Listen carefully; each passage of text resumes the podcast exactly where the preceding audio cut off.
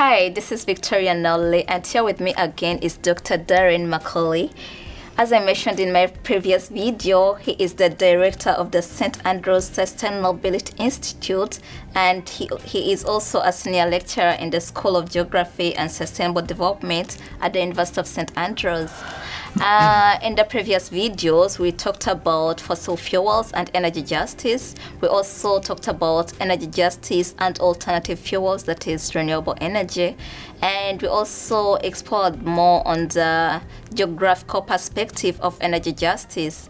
In this video, we want to look at energy justice from a global perspective. But before we start, I'd like Dr. McCauley to briefly introduce himself again.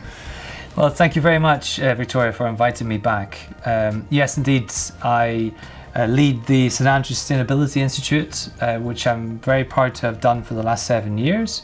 Um, I also have uh, been involved in a range of energy projects, some of which I want to raise particularly in this video, as we're going to focus on energy justice from a global perspective.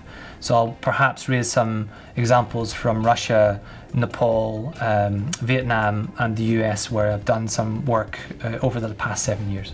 Okay, that is really interesting. So let's get started. Uh, what do we mean? Like, how can we understand energy justice from a global perspective? Because, sure. like, as we mentioned in our last video, different countries, different regions face different energy challenges. So, how can we bring it up globally? Yeah, uh, so I think the the starting point here is whenever you've traveled and worked on uh, a range of projects, the common theme that I see in my work is the issue of energy access. Mm-hmm. So, so far we've talked a lot about energy generation, uh, electricity, heating, but energy access is an issue that globally we need to tackle. So, over 2.5 billion people, depending on which source you use, do not have access to, to electricity or heating. Mm-hmm. Uh, and quite often that access is intermittent. So, uh, in my work in the Russian Arctic, uh, what I found was uh, this desire to have access to energy was exactly the same as what I found in, for example, in Nepal. Mm-hmm. Uh, but one issue that cut across both uh, examples was this idea of having electricity all the time, something that we take for granted, mm-hmm. particularly within the context that I've been working in. Uh, but this common global challenge of trying to ensure global energy access is something that I think unites a global perspective of energy justice. Okay, actually, you've brought in energy just uh, energy access. I've written on energy access issues, mm-hmm. and then for energy access, we realized that we have uh, four we have four four issues to tackle. Yes. That is affordability. Exactly. You have the electricity, but can you afford it? We, we, we have to talk about accessibility now, yes. like for people in developing countries. Yes. If you have the resources, resources, but you cannot access electricity, and then sustainability, which we actually discussed, mm-hmm. and so the, the next question is how because you've talked about the issue of russia and mm. that actually brings in energy justice from a global perspective. Because i didn't even know that they had energy access issues oh yes. obviously. Uh, which other examples can you give us besides russia to bring in the global perspective of energy justice? Yes. Yes. Um, i should say very quickly that one of my russian master students um, once contacted an agency in russia to ask about fuel poverty uh, to which they replied, There's no such thing as fuel poverty in Russia, which of course is not the case. Mm-hmm. Um, and whenever you go beyond Russia, even to the US, where uh, I conducted uh, some research for the EPSRC, uh, where we looked into fuel poverty and energy access issues across the US.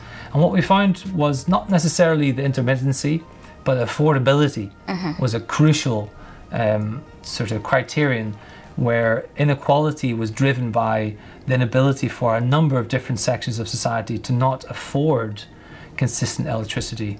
And the affordability aspect globally is something which is critical, mm-hmm. but I think particularly within the US example, where I worked on the on the East Coast in particular, uh, affordability was this real driving issue for achieving energy justice. Yeah, and then uh, what should we the what should be the way forward to tackle um, energy justice in a global perspective? Yes. I think we have to try to tackle the issue of energy access by effectively coming together and and understanding the fact that energy access is something which should be a critical human right. I know, I understand as a lawyer, you've got a much better understanding than uh, myself as a geographer, but mm. I think pushing energy up the human rights agenda and particularly this issue of access, I think mm. is critical if we're going to get a global move towards not just reducing carbon emissions, mm-hmm.